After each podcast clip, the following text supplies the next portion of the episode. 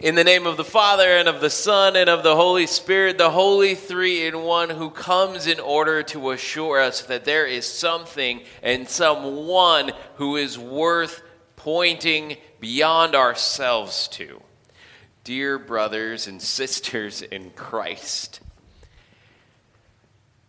if you've ever experienced a greatest hits album, you, you maybe uh, are, are kind of like, oh, I'm, I'm not sure that I, I really like this. At least that's kind of my opinion on those things. Yeah, you know, uh, when, when you look up a certain artist on, on Spotify and, and it's, you know, like, this is Jimmy Buffett, this is Bob Dylan, this is Tom Waits, this is whoever. Uh, it, it's just always like, it, they're always the, the really you know, super popular songs. There's no album tracks on there. There's nothing that's sort of, you know, quirky or weird. These are all of the songs that uh, just everybody likes. It's, it's the reason that the artist is well known.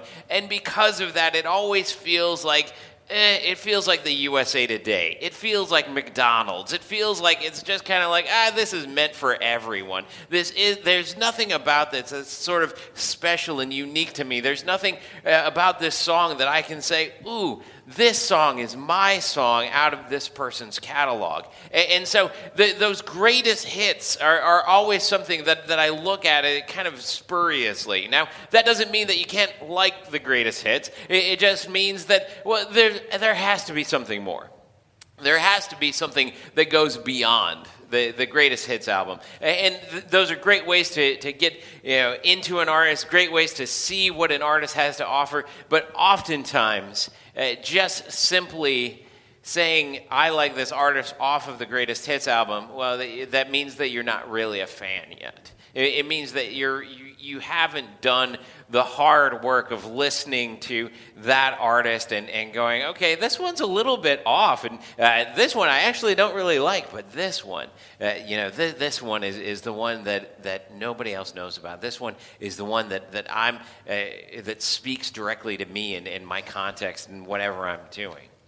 And so today we're, we're talking about sort of one of, you know, one of the greatest hits, one, one of the, the, the best of. We're talking about the baptism of Jesus. This is a big deal throughout the history of the church. Jesus' baptism is a massive story. And it's a massive story because in Jesus' baptism, we have a whole lot of things going on that, well, you know, they, they don't quite, quite make sense. You know, why does Jesus sinless human being line up in order to be baptized by John in a baptism that we know that is for repentance and the forgiveness of sins. What's Jesus doing? Jesus is not in this for the reason that it seems like he's in it. But rather, uh, with all of the church's history standing behind this story, we, we take a look at this and we say, well, the big deal about Jesus' baptism is not that Jesus is somehow forgiven of his sins, but rather that Jesus is entering into our world, entering into our experience, and that we too then are able to enter into his experience. And so, what he's doing is he's saying, well, you are going to be baptized. And so, since you are going to be baptized, I'm going to be baptized. I'm going to meet you in those waters. I'm going to meet you in what it is that baptism provides, what it is that baptism makes you. I'm going to meet you in those waters. And so it's a big deal. It's a greatest hits kind of a story. And it's a story, too, of somebody who is a big figure in Christianity and in the story of Jesus, this figure who's sort of this mysterious guy, this uh, John the Baptist guy, who uh, we're, you know, we, we don't really know what to do with John the Baptist. Uh, because John the Baptist, he appears, he's the forerunner to who Jesus is, and yet, you know, he's sort of quirky and weird. He's kind of an album track. He, you know, he, he's different. He, he's somebody who doesn't speak to quite everyone. And yet there's something about him that, that really resonates. And that's something that really resonates about him, I think, is that he is willing to just kind of look beyond himself. And so, uh, he's, he's out there, he's, he's dressed in camel's hair, he's eating bugs, he's, uh, and, and honey. And, uh, and so we're, we're kind of wondering, okay, what on earth is that all about? And he's preaching, and it sounds like everybody's coming out to see this guy preach and to be baptized by him. So there's something about him that, that connects up with the people in his time. But then we have Jesus show up. And after we have Jesus show up, for us that are Christians, since we know that Jesus is the better person, since we know that Jesus is the mighty one to whom John is pointing to, we kind of go, well, what do we do then with John the Baptist? Is John the Baptist even worth paying attention to? And, the answer in that, I think John the Baptist would say, is no, don't pay attention to me. I'm not worth paying attention to. Instead, pay attention to the one that I'm pointing to. And the one that he's pointing to is Jesus. The one that he's pointing to goes beyond himself. And that's an interesting thing for a guy like John the Baptist. Because in a lot of ways, I think that in our minds in Christianity, sometimes we get into this way of thinking where we go, well, all it means to be a Christian is that I just kind of, you know, I live this kind of meek and mild life, and, you know, I, I just let kind of Jesus do Jesus' thing. But that's not John the Baptist. John the Baptist is on fire. John the Baptist is a crazy dude. John the Baptist is not afraid of showing his own strength. John is not afraid of showing up at the Jordan River looking like he's a crazy man, preaching to everybody, including those who are sinful in his day and those who are the religious establishment of his day. He is not afraid of showing his own strength. And a part of the reason that he's not afraid of showing his own strength is that he intimately believes that there is someone who is mightier than himself.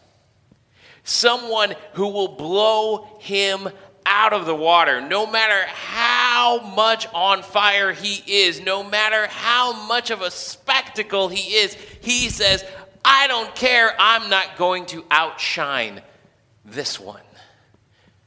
Because if I could outshine him, well, he wouldn't be the guy he wouldn't be the one who's bringing the Holy Spirit in his baptism. If I'm able to outshine this one, well, then he's not worth my attention. I believe that this one is greater than me. I believe that this one is greater than any of my moments any of the things that I've done before, or any of the things that I even can imagine that I will do in the future. And so that brings it back home to us and to our greatest hits, our greatest moments. And whenever we feel like those things might be, so sometimes we, we sort of build those things up on a pedestal. We, we go, oh, okay, well, you know, that, that was a pretty good moment. I, I think well, at that point, I, I was sort of you know, that's the best that I can do. That, that's, you know, that's maybe the peak of my life. And maybe there's something that comes beyond that, but it's going to be hard. There, there's going to be something that, that has to challenge it for real. Which brings up another one of those sort of greatest hits songs um, uh, from, from this guy named Bruce Springsteen. Uh, if you look up uh, any of Bruce Springsteen's greatest hits albums, and, and there's had to been a, uh, have there has to be a lot of them uh, because he keeps on putting out hits. But uh, pretty much any of those includes this song named Glory Days, in which it's one of his early tracks where he's talking about these people that are getting together and they're talking about their, their glory days from high school and how pathetic it was that their glory days were in high school and that there was nothing worth pointing to in their lives that went beyond high school. And sometimes I think that we're afraid of that. I think we engage with that fear that, well, maybe I've hit the zenith.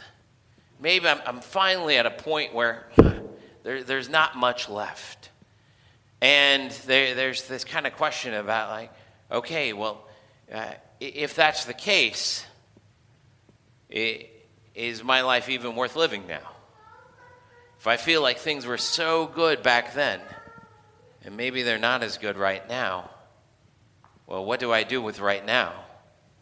And even more, what do I do with the future? And so there's, there's these questions that come up. And, and that's why baptism is such good news for us.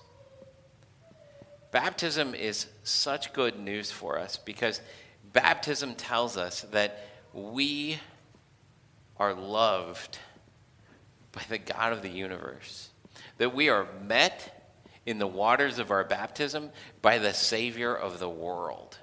And that that has nothing to do with our greatest moments, but it has to do with His. And, so, for many of us in this room, we were baptized as, as infants. We were baptized as, as infants who were completely powerless. But yet, in the moment of our baptisms, we began to point beyond ourselves. If you think about what that means, no matter when you were baptized, but if you were baptized as an infant, if you think about what that means, that when, when you were an infant and, and you had all of the potential in the world, Nobody knew what you were going to be. Maybe still nobody knows what you're going to be. Nobody knew what you were going to be. Your, your parents and your family, they had hopes and dreams, and maybe your parents and your family, they still have hopes and dreams of what you might be. And yet, before any of that happens, the God of the universe comes into your life and says, This is my beloved. Because they are loved by Christ.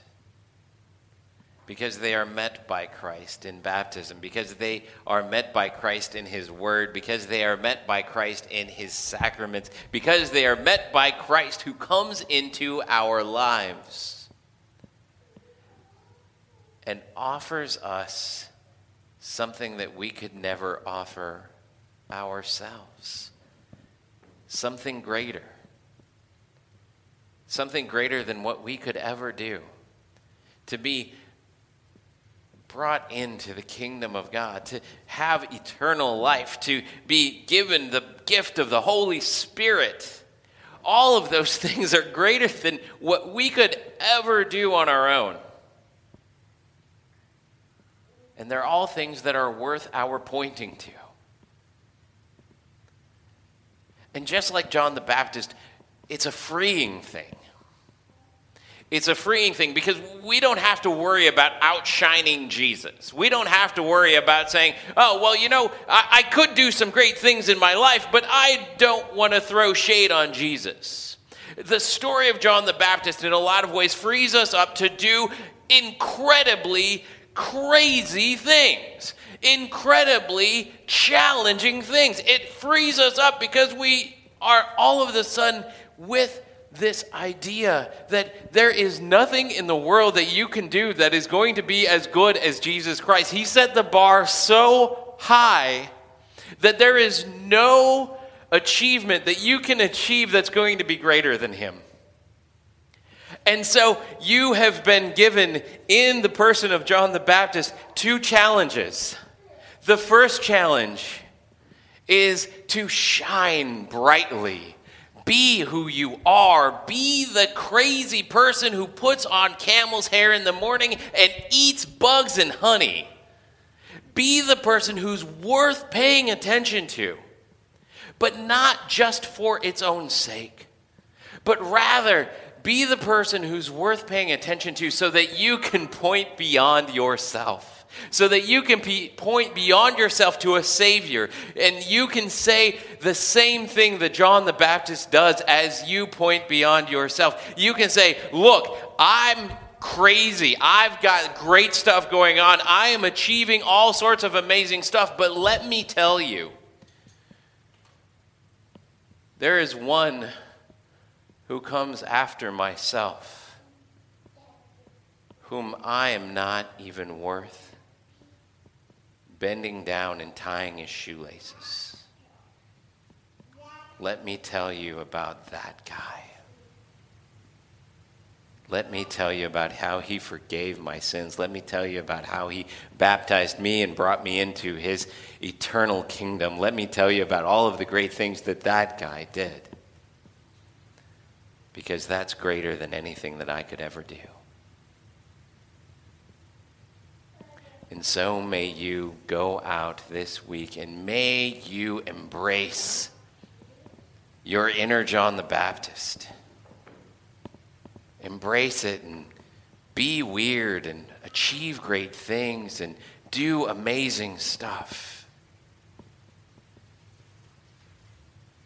And when you do those things, may you be reminded to point beyond yourself to the one who has done even greater things and who continues to do them.